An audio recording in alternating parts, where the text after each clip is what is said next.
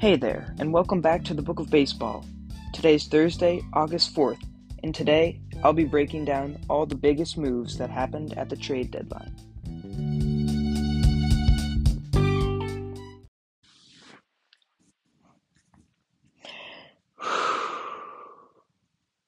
Alright, there were a lot of trades this deadline, so I definitely don't think I'll be able to cover all of them, but I'll try and get as many as I can.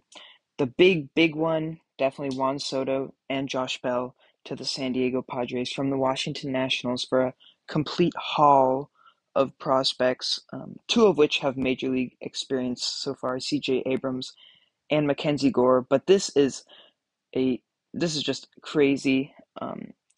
Also, the fact that Soto is young enough to be a prospect himself, basically, he's only 23 years old.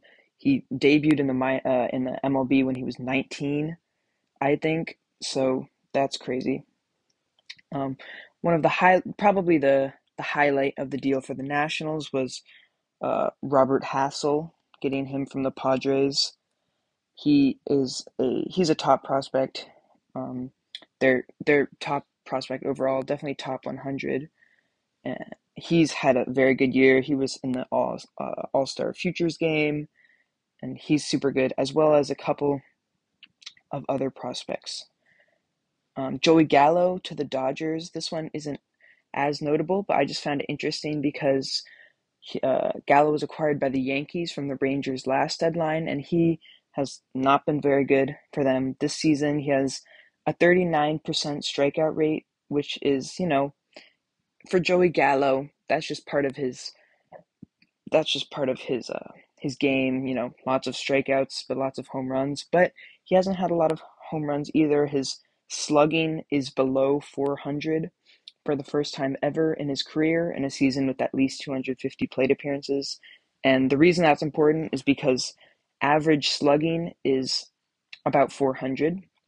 But if you're hitting 161 like Joey Gallo is, that has to be a much higher number in order to have a good OPS, and he's just not doing that. So I wonder if the Dodgers can change something in his swing or do something to make him improve. This is another really interesting trade, I think. The Brewers trading away Josh Hader.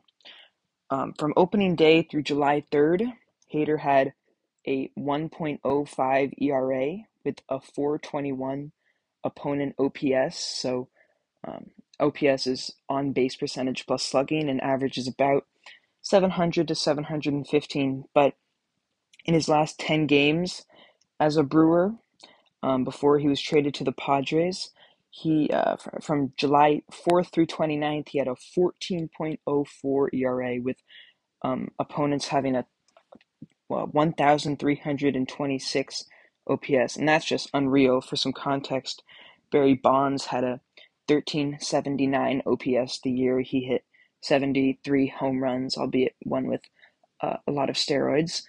But basically, it's not good if your all-star closer is having opponents hit against him like Barry Bonds.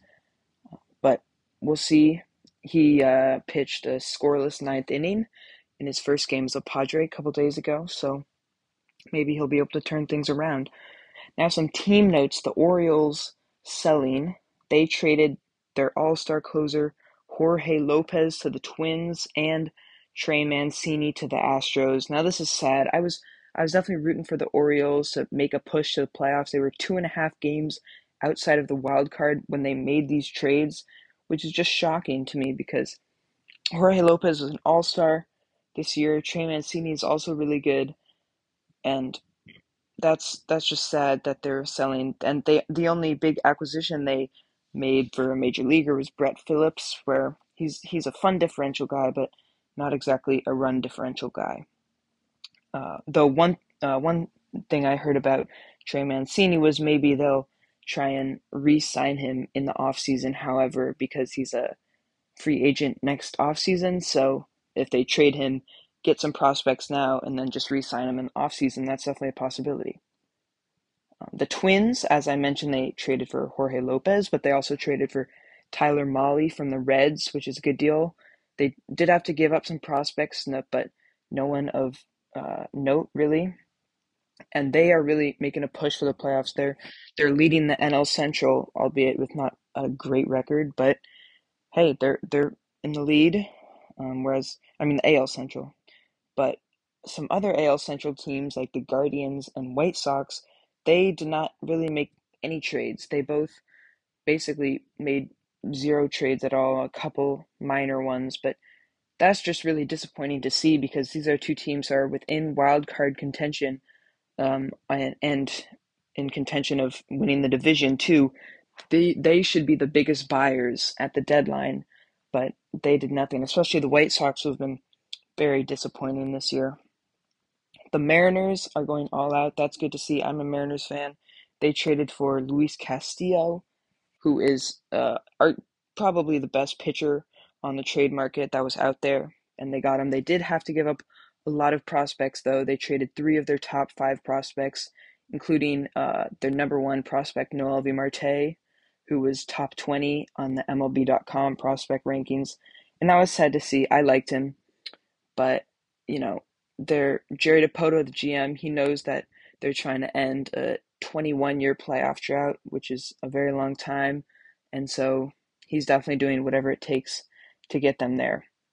And then the last thing is the Cubs holding on to their biggest 2 trade chips, Wilson Contreras and Ian Happ. The Cubs traded Scott Efrost to the Yankees, but that was and David Robertson to the Phillies, but those were kind of the only moves that they made to ship out players to bring in prospects. So interesting that the Cubs are holding on to Happ and Contreras. Another thing I heard about Contreras, similar to Mancini, he's a free agent after this season. So they could potentially try and re-sign him and then trade him, or if he doesn't re-sign with them, then they could get a draft pick as compensation, because in the MLB, if there's a top free agent and they don't re-sign with the team they were with previously, then that team gets compensation for that.